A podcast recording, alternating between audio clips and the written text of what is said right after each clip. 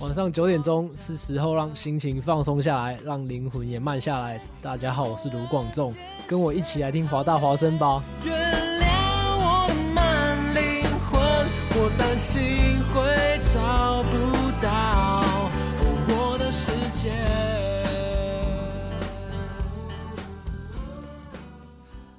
This is Hua Voice Radio, run by a student publication at University of Washington, broadcasted worldwide at www.huavoiceuw.com. 服务校园生活，引领多元时尚。引领多元时尚。这里是华盛顿大学，华大华生。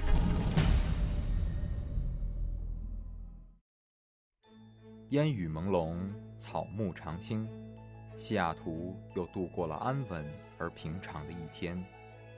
暮色渐沉，喧嚣渐息，每一个夜晚，我们都在同一个地方，让声音乘着电波化为雨水，滋润所传达到的每一处土地。听众朋友，晚上好，欢迎收听直播的华大华声。生过留痕，却永不落脚。因为那道电波所承载的是锋利如现实、飘然如梦想的每一位广播人的信仰。声音在，信仰在，我们在。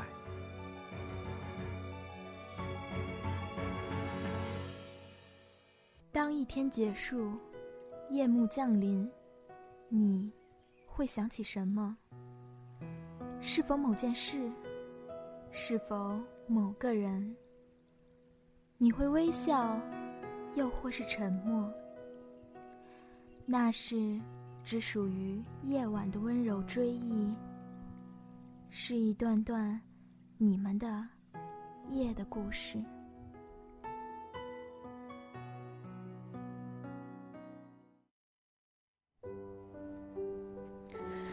大家晚上好，我是主播 Brenda，现在是西雅图时间晚上九点零二分。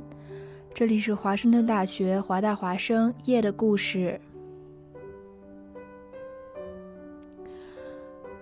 在我们节目正式播出之前呢，再为大家推送一下我们的收听方式，有以下几种：大家可以下载手机软件蜻蜓 FM，搜索华盛顿大学华大华生，或是 Toyin Radio，搜索华 Voice Radio 收听直播。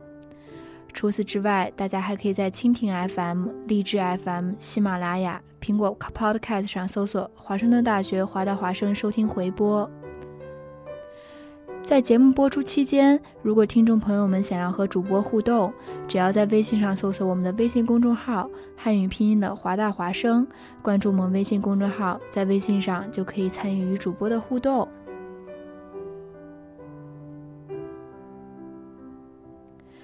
好了，那我们今天的节目就要开始了。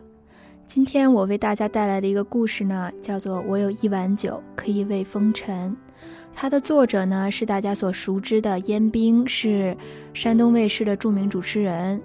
然后除了这个主持人身份以外呢，他还有一个非常非常家喻户晓的身份，那就是一个民谣歌手和一个作家。他走过了很多地方，见过了很多人。然后，这也是让他的故事充满色彩的一个原因。他也是我最喜欢的一个歌手，也是我第一次听民谣，就是听大兵的歌。在故事之前，大兵写了这样一段话：我写这篇文章，并未征得老兵的同意，我也做好了被他扔下河的准备。无他，在这个不懂得反思的时代。有些故事应该被后人知晓，不奢望铭记，知晓即可。有庙堂正史，亦应有民间修史。何为史？浅学未见，五个字：真实的故事。是对是错，是正是反，百年后世人自有分晓。但无论如何，请别让它淹没那些鲜活和真实的细节。有权利被人知晓，写就写了。我等着老兵来把我扔下河。我有一碗酒，可以慰风尘。我还有一个比酒还烈的故事，今天盛满，端给你喝。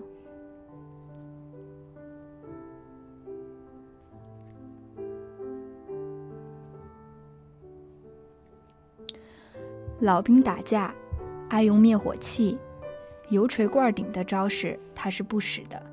灭火器十几吨重，几类李元霸的大锤，扛到肩膀上必须是粉碎性骨折，砸到脑袋上指定出人命。老兵不是马加爵，他不抡只喷，臭鼬厉害吧？没干火灭火器厉害。拇指轻轻一扣压，砰的一声。白龙张牙舞爪地奔腾而出，对手立马被扑成了一个雪人，眼泪鼻涕一把一把的。老兵喷完一下后，倒退两步扎好马步，等着对方咳嗽。只要对方一咳嗽，立马又是一通喷，对着脸喷，粉尘瞬间搪塞住舌头，呛得人满地打滚儿。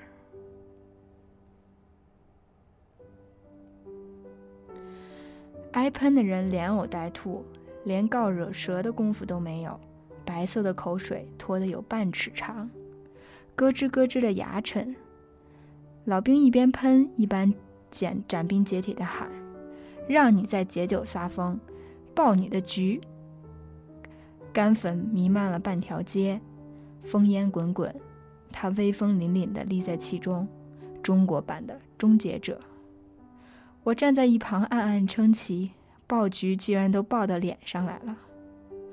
老兵是开火堂卖烧烤的，专注宵夜整十年，专做酒鬼生意。店名“老兵烧烤”一度被《孤独星球》类杂志列为环球旅行之中国云南丽江最值得去体验的十个地点之一。他们家的炭烤鸡翅、锡纸培根白菜名气很大。但大不过他们家的青梅酒、玛卡酒和樱桃酒，半人多高的大酒瓮有十几个，最香莫过酒气。封盖一开，酒气顶得人一根一根头的，顶得人舌头发酸，口内生津。管你是不是好酒，都忍不住想加点来尝尝。他们家的他，他们家没有酒杯。一水的大号军用搪塞缸子，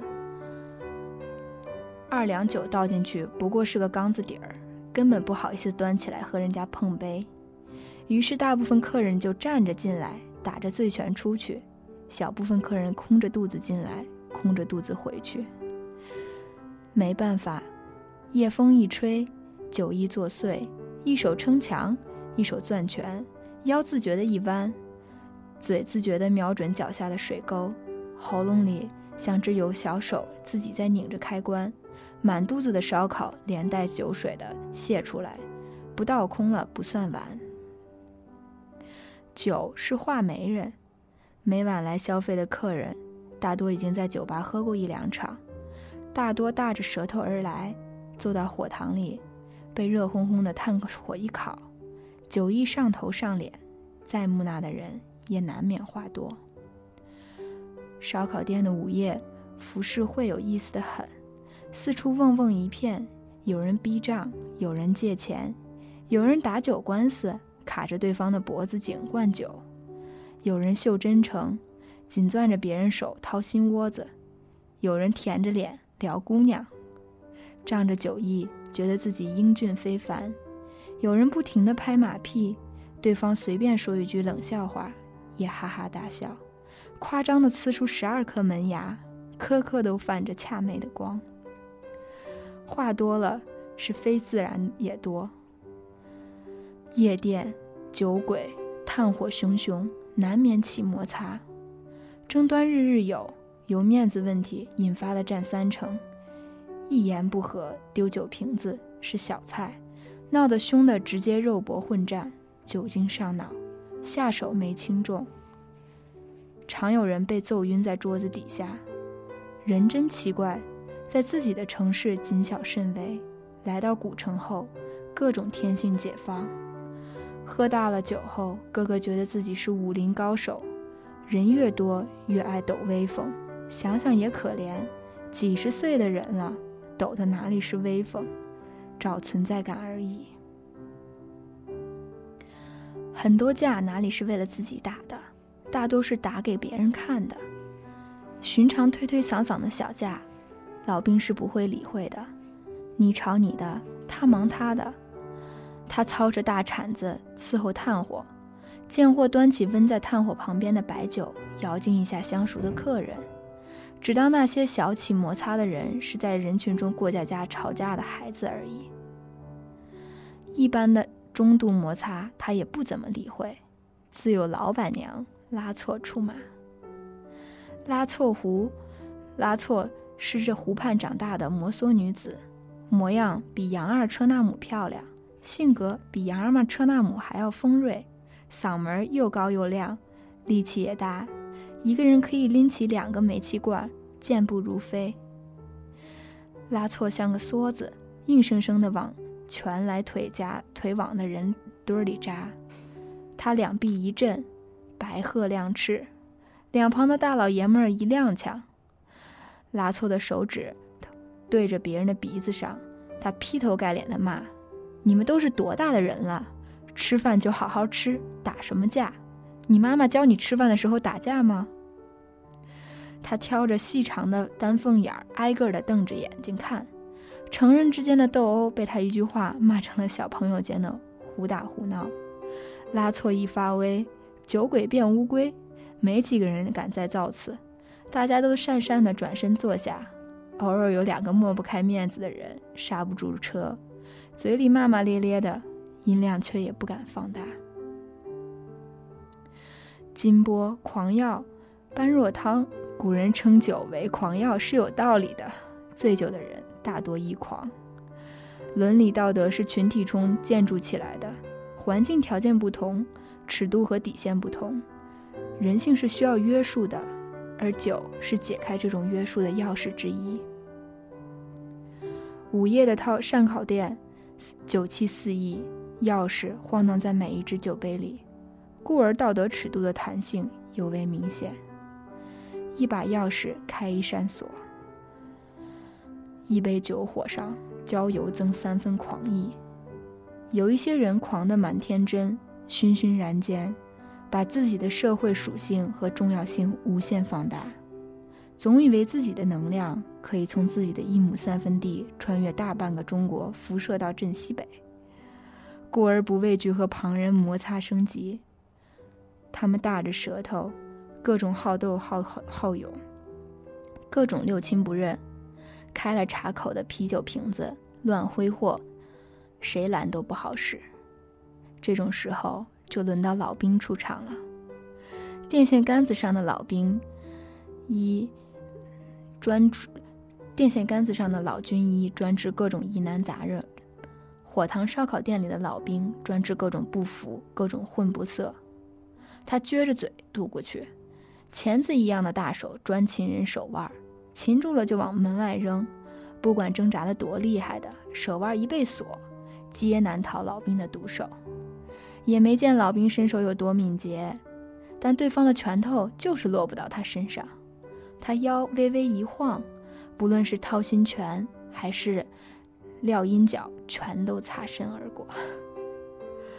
部分被扔出人的大马趴摔在青石板上，贴得和烙饼一样。哎呦哎呦，哼唧半天，才一节一节地撑起身体。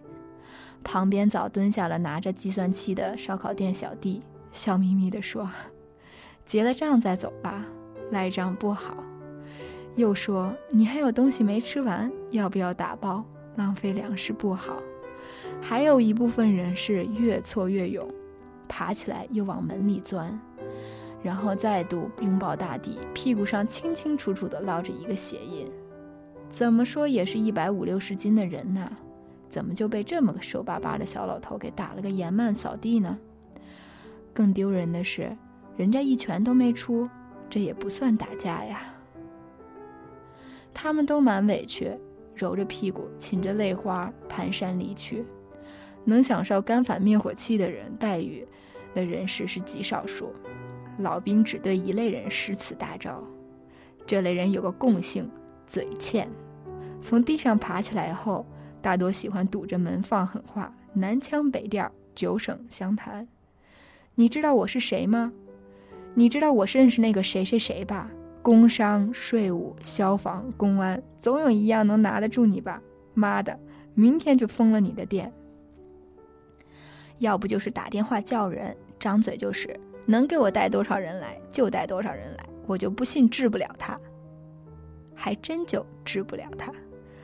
不管多么气势汹汹，通通折斩于老兵的干粉灭火器之下。一堆涕泪横流的雪人，连滚带爬的逃，临走还不忘撂狠话：“老兵，你给我等着，我弄死你！”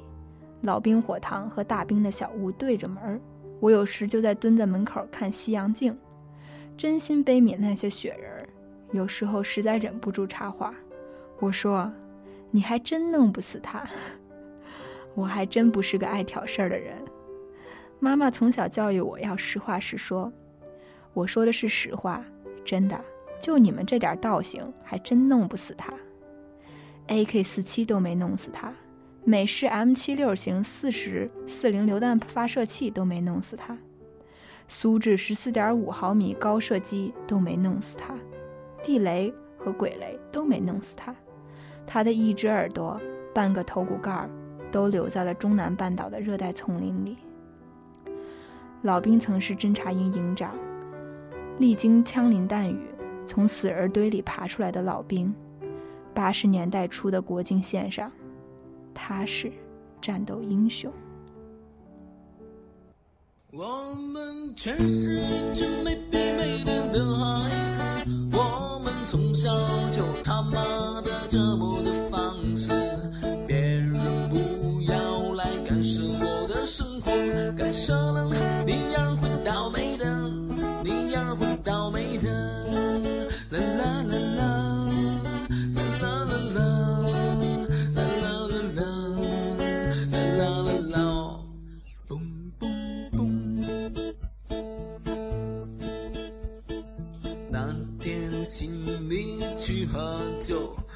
说你要和我喝个够。我左手拿着酒瓶儿，我右手夹着烟呐、我一口气儿我灌呀一个够。哥几个，走一个。那天你说你请我喝好酒，你呀却买了一瓶二锅头，所以我抬起我的左腿，我戳你呀一根哦，你要拿起酒瓶砸我的头，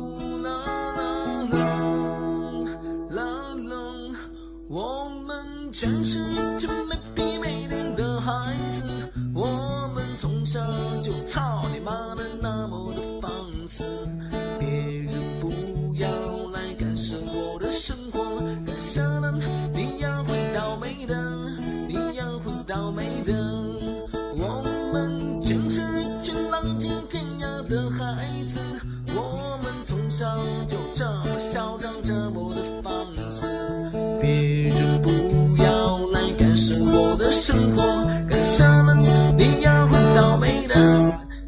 会倒霉的。啦啦啦啦，啦啦啦啦，啦啦啦啦，啦啦啦啦，嘣嘣嘣，操！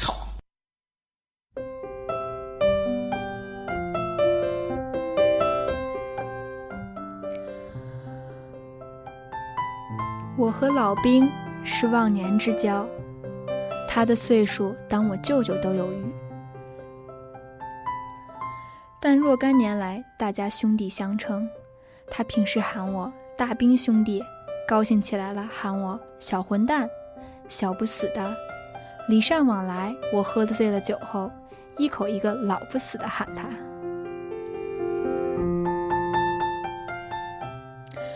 这是有典故的。我大难不死好几回，他死里逃生无数次。我残了几根手指，断过几根骨头，他废了一只耳朵，半个脑壳。大家都是身残志不坚的不死小强，一个小不死，一个老不死。全丽江都尊称他一声老兵哥，估计也只有我敢这么大逆不道的喊他了。同样，全丽江能让我喝醉成醉猫那样的，也只有老兵一人。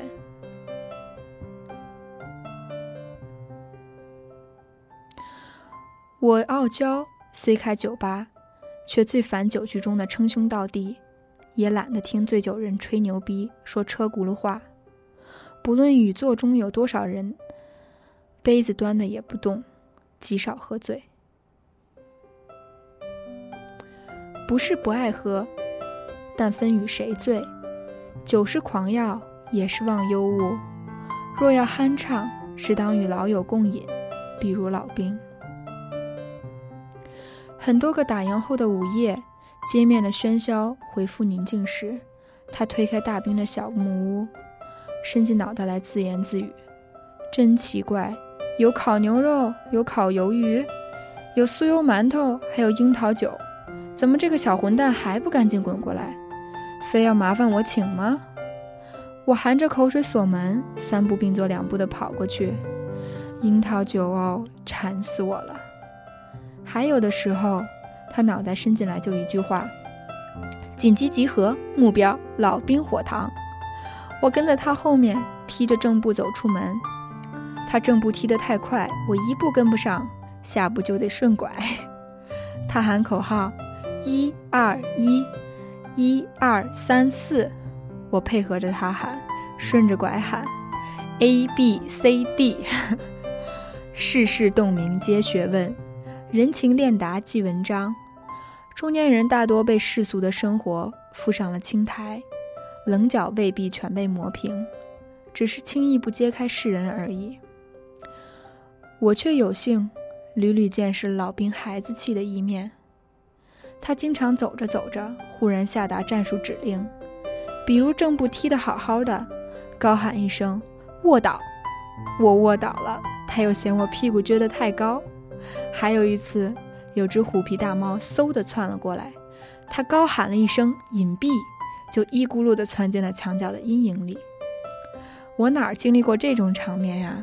慌慌张张地找了个阴影往里面咕噜，结果一屁股掉进了河沟里。他还跑过来捞我，嘴里还不忘了说：“警报解除。”水真凉，我真想骂娘。我们的午夜对酌一般分三个步骤：先就着烤肉喝啤酒，然后啃着烤生蚝、青梅酒或樱桃酒，最后是大杯大杯的老黄酒。我把它分为三个时代：啤酒是青铜时代，青梅酒是白银时代，老酒是黄金时代。青铜时代，大家不说话，抢着吃肉，吱吱作响的烤牛肉。烫的人呲牙咧嘴，那也得吃，要扎紧垫底儿啊，不然撑不到黄金时代、白银时代就放挺了。老兵不读王小波，我跟他解释了半天，他也搞不明白。他不像我，喝酒不矫情，只是干净利索的两个字：干了。樱桃酒是我的最爱，肚里有肉，心里不慌，故而酒来碗干，从不养鱼。然后必端着酒碗上桌子，酒是狂药，我本俗人未能免俗，喝酒喜欢上桌子这一良好习惯保持了多年，或歌或笑，或激昂文字，或击鼓骂曹，或唧唧广播体操。老兵火塘里的桌子是青青石条构成的大长方块，中间是炭火。四边是半尺宽的石头面儿，脚感颇佳。我每每一爬上去，就不肯下来了。有时候劲儿来了，还非拽着老兵一起站上来。我激他，说他不敢上来，就是怕被拉错骂。他还真不惊激，端着酒缸子站上来和我碰杯，两个人摇摇晃晃的，像在推手一样。盘子踩碎过几次。脚踩进炭火里，脚烧坏过两双。老兵被拉错关在房外，无数回睡在沙发若干次。我和老兵的午夜痛饮常常持续到天亮，我们边喝边大着舌头聊天儿，尺度颇大。老兵只剩一只耳朵，且耳背，和他讲话必须扯着嗓子。不知道的人。以为我在跟他吵架。他是诸暨人，江浙口音重得一塌糊涂，除了喝酒以后说话都是几类鸟语。我平时听他讲话是蛮费劲儿的，但奇怪的是，喝了酒后却句句听得真切。一般到了夜未央、天未白的时分，我借着酒胆儿，从他嘴里有一句没一句地抠出点陈年往事。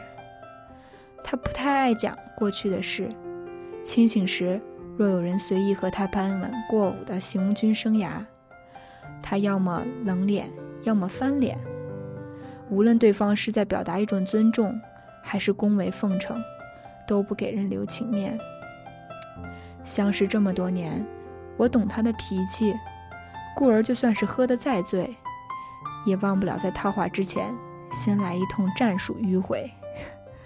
最常用的方式是：“哎，我说老家伙，寇林山战役是不是比法卡山战役打得惨？”他嗤之以鼻，摆着手说。你懂个屁呀！话匣子一开就关不上了。他拿杯子、盘子排兵布阵，石板桌面是沙盘，战略布局一讲就是几十分钟。只要他在长篇大论的过程中随意提一句“当时你在哪个高地”，事儿就成了。他立马上套，通红的眼睛眯成一条缝，从猫耳洞讲到无数个。无名高战地，字字句句硝烟弥漫。他不看人，自顾自地说话，语气平稳淡定，只描述不感慨，却屡屡听得我那是心惊肉跳。Música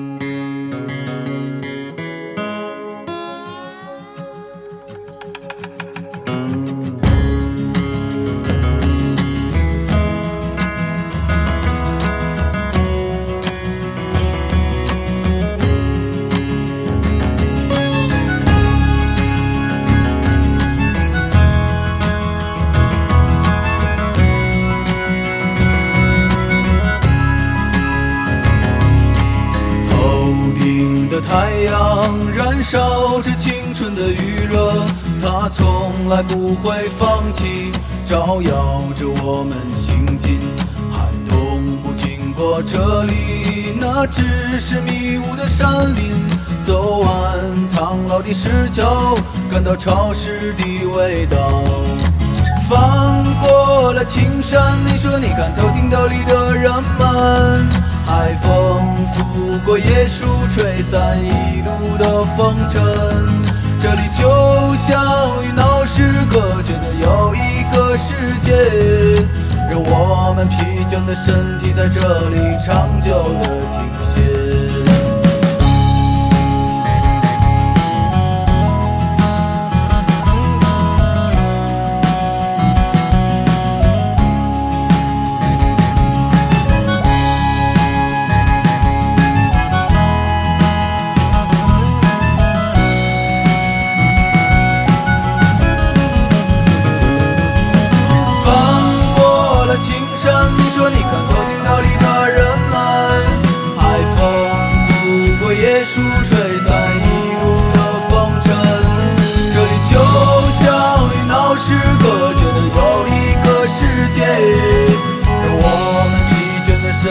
这里长久的停歇，厦门的时光是我们的时光，大海的波浪翻滚着我们的向往。山谷里何时会再传来我们的歌声？那一些欢笑已过去，那些往昔会铭记我们的时光。是无忧的时光，精彩的年月不会被什么改写。放纵的笑语时常回荡在我们耳旁。那些路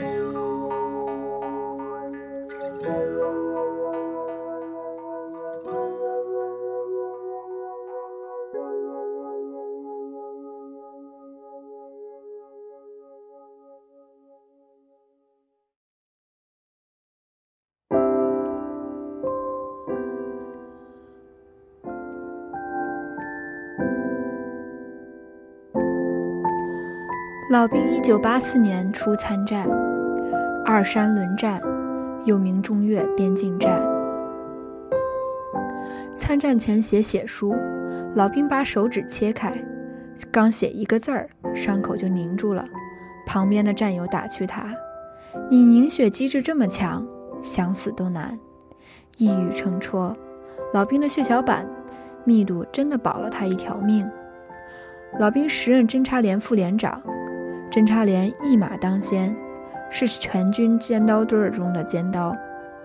阎文山一线，自马里坡扎入，最远深入敌后四百公里。因侦察需要，穿的是敌军的军装。最近的时候，隔着两三米的距离和敌方打照面，随时做好杀人和被杀的准备。丛林遭遇战是家常便饭。一九八四年六月三号，老兵经历了记忆里最深的一次肉搏战，双方都是五六十军刺。老兵的右腿肚被捅穿，他割断了对方的喉管。示意。敌军大多数是特种工的侦察员，单兵作战能力突出，却被老公的却被老兵的侦察连整队歼灭。老兵虽然是江浙人，却骁勇得很。寇林山一战争时，他领着一个排伪装成一个营，据守高地一昼夜，增援的队伍一度被阻拒在半途中。老兵领着手下的几十个兵，一次又一次地击退敌方整营建制的波浪攻击。辗转征战的数近数年间，老兵到过七十四个高地。斥候难当，无给养，无后援，出入丛林时没有经验。单兵匹配不过五块压缩饼干，两个军用罐头，几天就吃完了。他们吃蛇。生吃各种虫子，吃毛毛虫时，用军用雨布一蒙，点起羊油蜡烛，去毛毛虫的硬毛，整个囫囵的塞进嘴里，一嚼，满嘴沾稠的汁儿，像卤菜上勾的芡儿。最常吃的是蚯蚓，雨林潮湿，有成千上万的蚯蚓，红的、黄的、粉红的，取之不竭。人手咸，触碰到蚯蚓的体表，它立马浑身分泌出恶心的脓液，实在是难以下咽。必须翻过来吃，找根树枝，像翻洗猪大肠一样，整条蚯蚓从外到里翻过来。不管什么颜色的蚯蚓啊，翻过来后都是生肥肥肉一样的雪白。蚯蚓食泥，把泥巴撸全都切掉。闭上眼睛，往嘴里丢，咯吱咯吱的嚼，抻着脖子往下吞咽，味道好像啃了一口中南雨林的腐殖红土。猫耳洞自然是要住的，进洞前全员脱衣服，不脱不行。水汽一进，湿气一发，人会烂倒。最潮湿的时候，洞中有半米多深的水。人蹲在其中，湿气透骨，瘙痒难耐，挠出血来还是痒，终身的后遗症。烦人的还有蚂蟥，钻进肉里，揪不得，拽不得，越拽越往里钻，火也烧不得，半截烧掉，半截烂在体内。蚂蟥有毒，整块肉都会糜烂。寇林山。法卡山、班里巴里河东山，老兵两只胳膊上布满了蚂蟥眼儿，戒疤一样，但数量却总没有他杀的人多。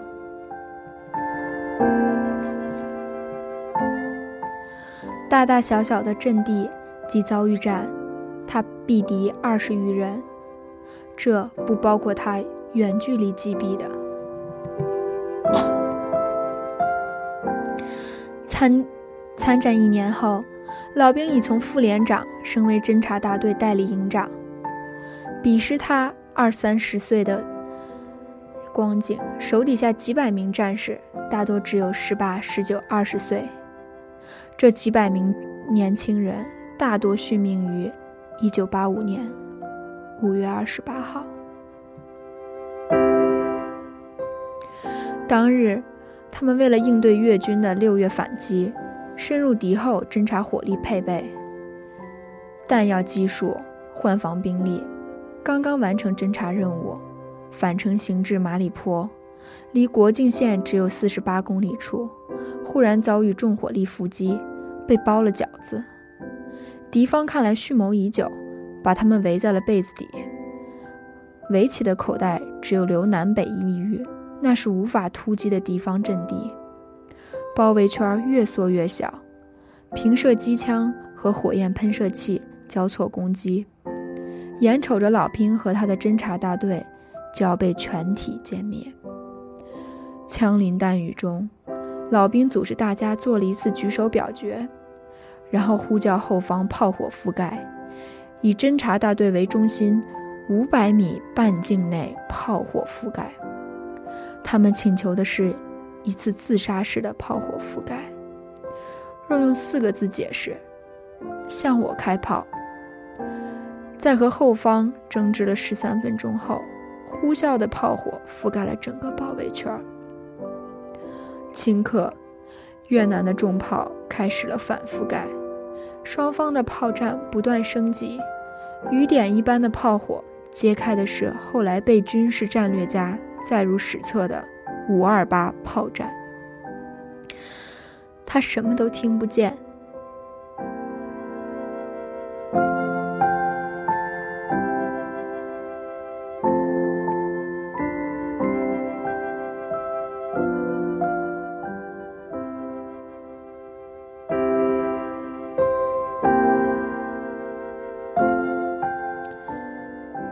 什么都听不见，不停的中弹。被炸飞，又二度被炸飞，气浪把他挂在了一旁废报纸的坦克炮筒上。百二十人全都没了，只留下老兵一条命。他原本也活不了。第一次打扫战场时，人们以为全员阵亡，并无人发现他还有一丝气息。直到次日凌晨，他才被人发现。整整两个月。老兵在千里之外的昆明陆军总医院恢复了几分钟意识，然后继续坠入昏昏的昏迷之中。他当时的伤情如下：胸椎骨断四节，腰椎断两节，左肋骨断五根，右骨断九根，左右手腕断裂，右耳缺失，右肺穿透伤多次，右肩粉碎。双眼眼膜灼伤，上下门齿缺失，脑部颅骨变形，三公分的弹孔两处，全身弹片无数。几乎已经稀巴烂的老兵不该绝，他奇迹般的活了下来。这或或或许归功于他过人的凝血机制，或许冥冥中上天希望他留下一个活口见证。全队阵亡，只留他一条人命。五二八之后的七个月内，老兵时而昏迷，时而苏醒，历经了二十四次大手术，被定为二等甲级伤残。医生费尽心力救治后，笃定的下结论：全身瘫痪，终身卧床。在术后的昏迷中，军委嘉奖为他颁发了一等功臣，终身疗养，享受正团待遇。老兵全身瘫痪。一动不动地躺在医院的疗病床上，躺到一九八八年八月一日，他将自己的终身俸禄捐给了希望工程。他说：“把这些钱花在该花的地方吧。”老兵当时领取的每月各种补贴是一千三百元，在一九八八年，一千三百元不是个小数目。随着时间的更迭，这个税字水涨船高。不论长得有多高，二十六年来，老兵分文未动，几百万的人民币全都捐了出去。他的战友们都死了，只剩他一人，伫立于世间。理所应当的俸禄他不要，他不肯花这份浸泡热血的钱，固执的选择终身捐赠。老兵瘫痪了整整四年，慢慢恢复了一点上肢力量，可以轻轻地挠挠雨淋湿气遗留的瘙痒。一天，他在夜里睡觉时，迷迷糊糊地抓破了肩胛处的皮肤，抠出了一枚蛋皮儿。半睡半醒间，他继续抠，抠的床上鲜血淋淋，抠的背上稀烂。到天亮时，他抠出了几几乎一瓶盖的蛋皮儿。奇迹发生了，老兵不可思议地站起来了，疗养院的人都震惊了。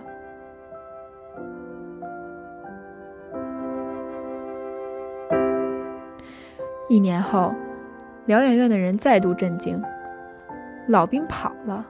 他是国家天经地义要养一辈子的人，但他决绝地认为自己既已恢复，就不应再占用资源。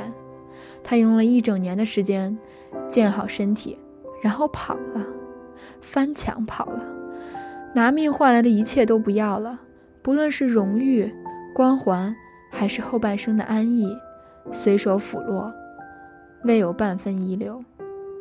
八千里山河大地，他两手空空，独行天涯。老兵在人们视野中消失了很多年，家人。朋友、战友，无人知晓，他隐去了何方。直到很多年后，他家乡的一位朋友无意走进了一座小城的一家烧烤店。这时的老兵已经自力更生，拥有了另一种人生。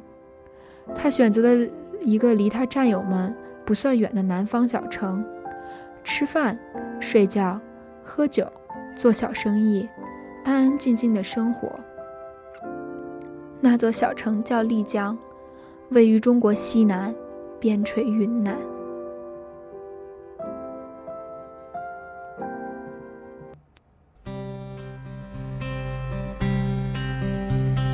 啊妈咪贝利红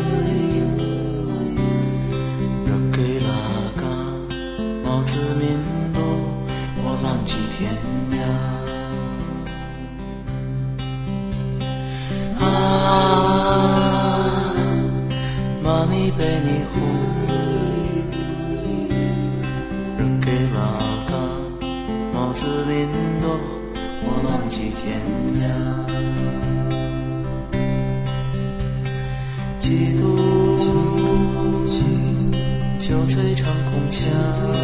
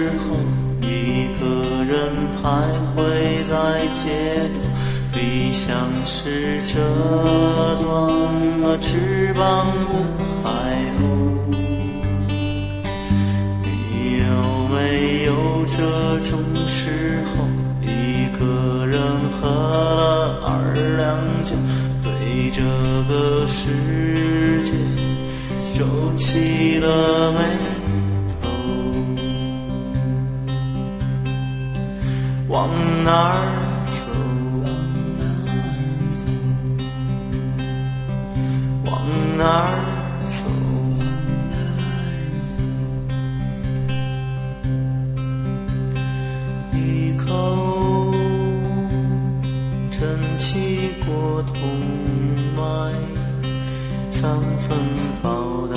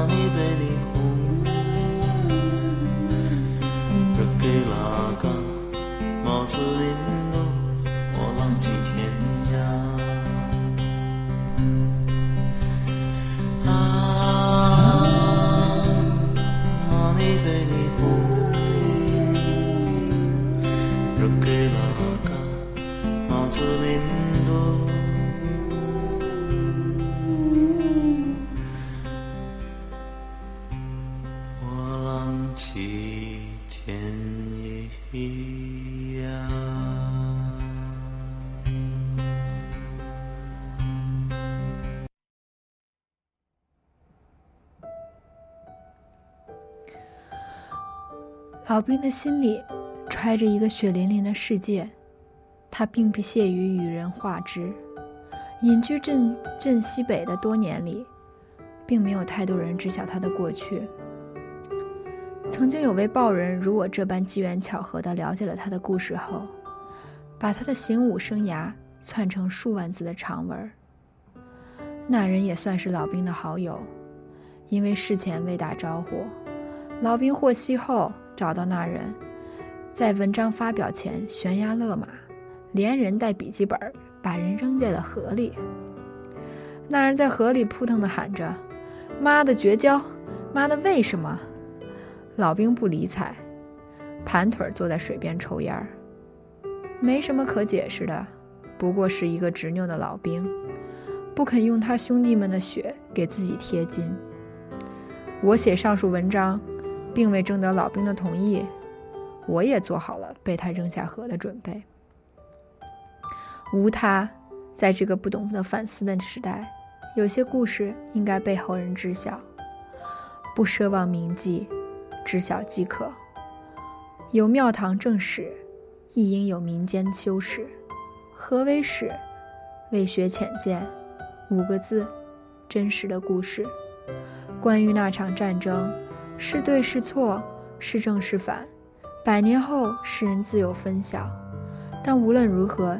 请别让它泯灭，那些鲜活和真实的细节，有权利被人知晓。无论是这个国家还是这个民族，都不应遗忘那些人曾经经历过那些事，然后那样的活。写就写了，我等着老兵来把我扔下河。老兵归隐镇西北后，一直以卖烤烧为生。最初的烧烤店不过是个摊位，他那时招募了一名服务员，然后就是后来的老板娘拉错。有时候，女人就是这么的神奇，不论你曾经沧海，或者曾经惊涛骇浪，她都会成为你前段人生的句号，后段人生的冒号。关于这段公案，老兵和拉错各执一词。老兵信誓旦旦地说。最初是走婚，当年拉措居心叵测，邀请他这个老板去镇沽湖玩晚上偷偷的爬进他的房间，把他给办了。他力气没人家大，不得不就范。拉错挑着丹凤眼儿推他，咬着后槽牙说：“你再说一遍，你再说一遍，你再说一遍，说一句推一下。”他力气果然大，老兵被推得像个不倒翁一样。拉错说：“大兵，你别听他瞎说，明明是他追的我。这家伙当年追的我那叫一个凶哟，从古从古城追到湖边，一点都不怕羞。哎呀，我都不好意思说。后来我被他给追烦了，就嫁给他了。”老兵借酒遮面，闷着头嘿嘿笑，半截耳朵红彤彤的。拉措告诉我说，摩梭人的传统风俗很浓郁，敬老重礼。老兵陪拉措回到泸沽湖过年的时候，深受刺激。村寨里的规矩是：大年初一要磕头，家族的长辈一字横开，坐成一排，小小辈儿排着队，挨个儿磕头。和汉民族一样，头不会白磕。长辈是要当场给压岁钱的，钱不多，十块二十块的是个心意。重要的是福气，长辈给的高高兴兴，晚辈收的欢天喜地。老兵是新女婿，照例磕头，一圈头磕完，他快哭出来了。长辈们给他的压岁钱是其他人的三倍，他不敢接，人家就硬塞。好几个大婶子一脸慈祥地拍着他的手，用当地的普通话说：“哎呦，应该的，应该的喂，不要客气的喂，你那么老。”光从面相上看，老兵和婶子们真心像同龄人。老兵来不及细细品味着悲愤，酒席开始了。大杯的咣当酒盛在碗里，干完一碗还有一碗。他是远客。敬他的人当然多。浓情厚意都在这酒里，还不干不行。他还没来来得及抻筷子，就已经被几十个大婶子给灌趴下了。他挣扎着往外爬，被人家揪着衣服领子拖回来，捏着鼻子灌。一顿酒下来，老兵醉了两天。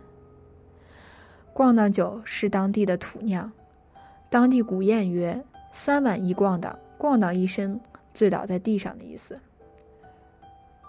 拉错嫁给老兵，然后生了个大胖儿子，取名叫小扎西。彼时老兵已经是五十上下的人了。孩子满月酒时，我去送红包，看见老兵正用筷子点着咣当酒喂扎西，拉错幸福地坐在一旁，美滋滋的。我真惊着了，白酒啊，亲爹亲妈呀！小扎西长到三岁时，已经是五一街上的一霸。整天的撵猫撵狗，还调戏妇女。她是汉人和摩梭人混血，漂亮的要命，特别招女游客喜欢。人家赞叹：“哇，好可爱的小孩啊！”他立马冲人家招乖，奶声奶气地说：“漂亮姐姐，过来。”姐姐刚一蹲下，他立马凑上去亲人家，不亲腮帮子，专亲嘴唇儿。被亲的姑娘不仅不恼怒，还搂着他的脸蹭，夸他乖，对他各种疼爱。运气好的时候，他一天能亲十来个如花似玉的软妹子。我在一旁替他数的，恨得咬牙呀。我说我也蛮乖的，人家大姑娘都不理我。小扎西乖吗？扯淡呀！我就没见过这么皮的孩子。他遗传了老爹的基因，爱玩枪。动不动端着玩具水枪，往大屋的小兵、大兵的 往大兵的小屋里滋，还扔手榴弹。他的手榴弹是蘸水泥巴块儿，吧唧一声糊在人身上，气得人半死。他经常冲菜刀扔，菜刀那时还没去当支教老师，还在小屋当义工。他被小扎西磨磨得没了脾气，只要一见这小子露头，立马举手投降。投降也不管用，人家照扔不误。熊孩子爱捏软柿子，却不敢招惹我，他怕我。有一回，他冲我扔了枚手榴弹，我二话不说冲出去把他的裤子给扒了，然后找了节塑料绳子把他的小鸡鸡扎了起来。他光着屁股哇哇大喊着逃回了家。不一会儿，老兵拖着小扎西黑着脸出来了。老兵冲我喊：“你个小不死的，怎么打了个死扣？”我和老兵手忙脚乱地解绳子，半天才解开。小扎西被弄疼了。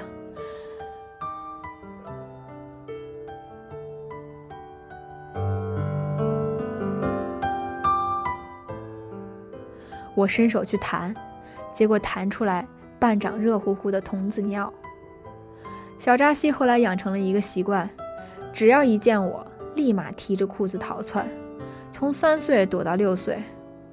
我说：“扎西，你干嘛去？”他慌慌张张地跑出一个安全距离，然后比着手冲我开枪，biu biu biu。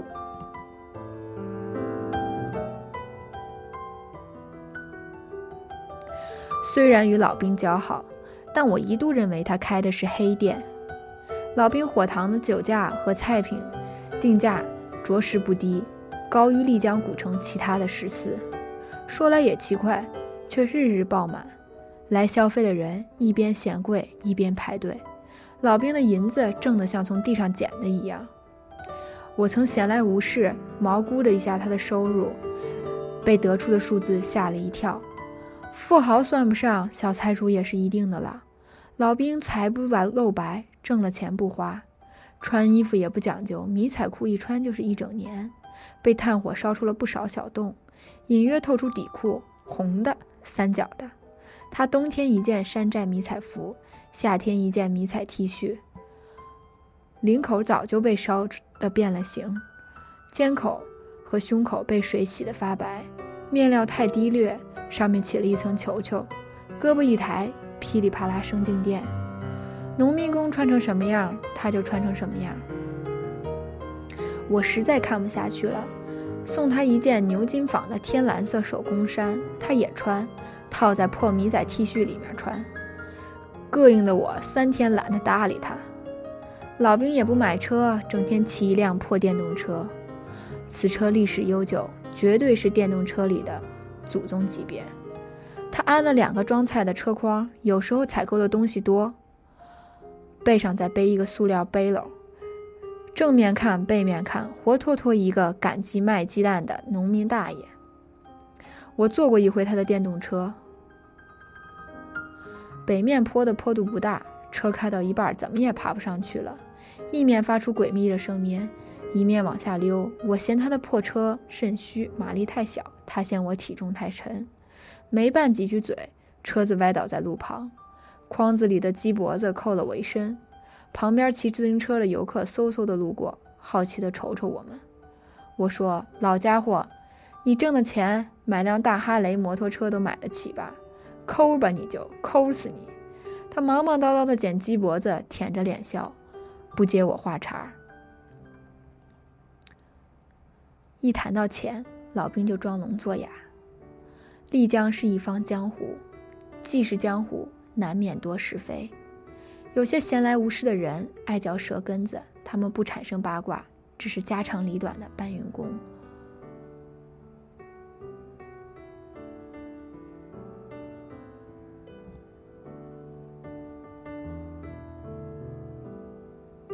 老兵也无所谓，就当听不见。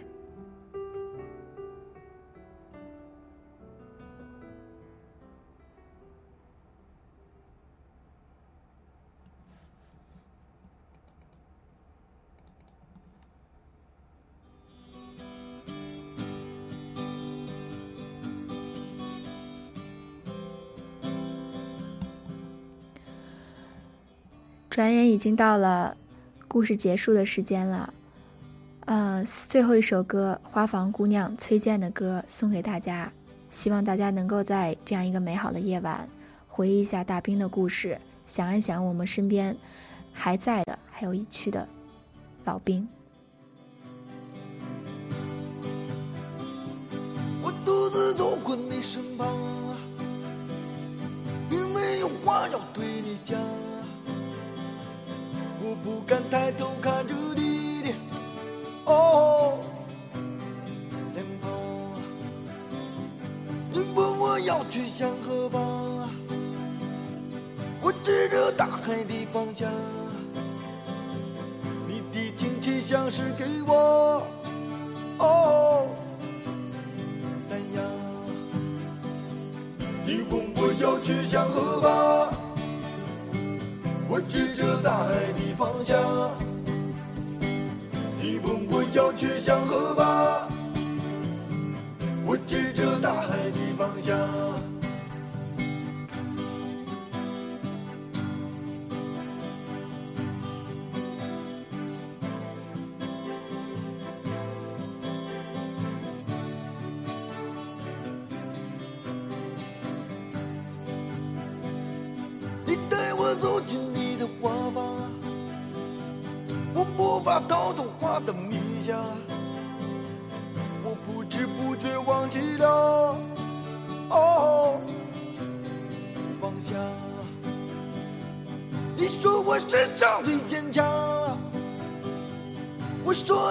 上最善良，我不知不觉已和花儿哦。一样。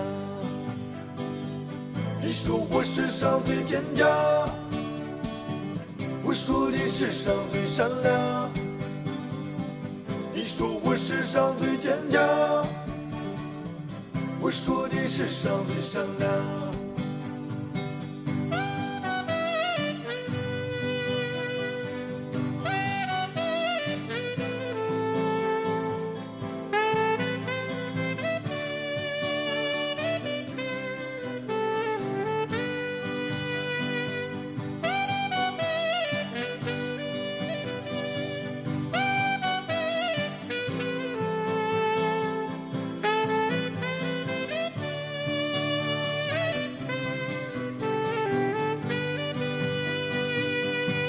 我留在这地方，你要我和他们一样。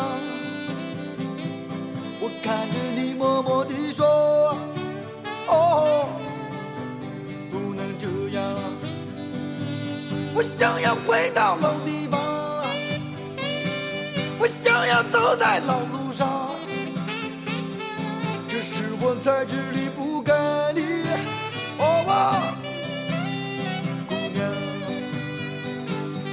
就要回到老地方，我就要走在老路上。我明知我也离不开你，哦，姑娘，我就要回到老地方，我就要回到老地方，我就要走在老路上，我就要走在老